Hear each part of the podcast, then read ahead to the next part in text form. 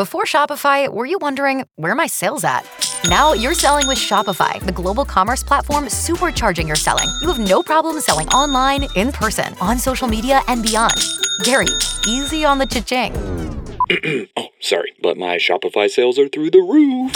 Start selling with Shopify today and discover how millions of businesses around the world use Shopify to ignite their selling. Sign up for a $1 per month trial period at shopify.com slash listen. Shopify.com slash listen.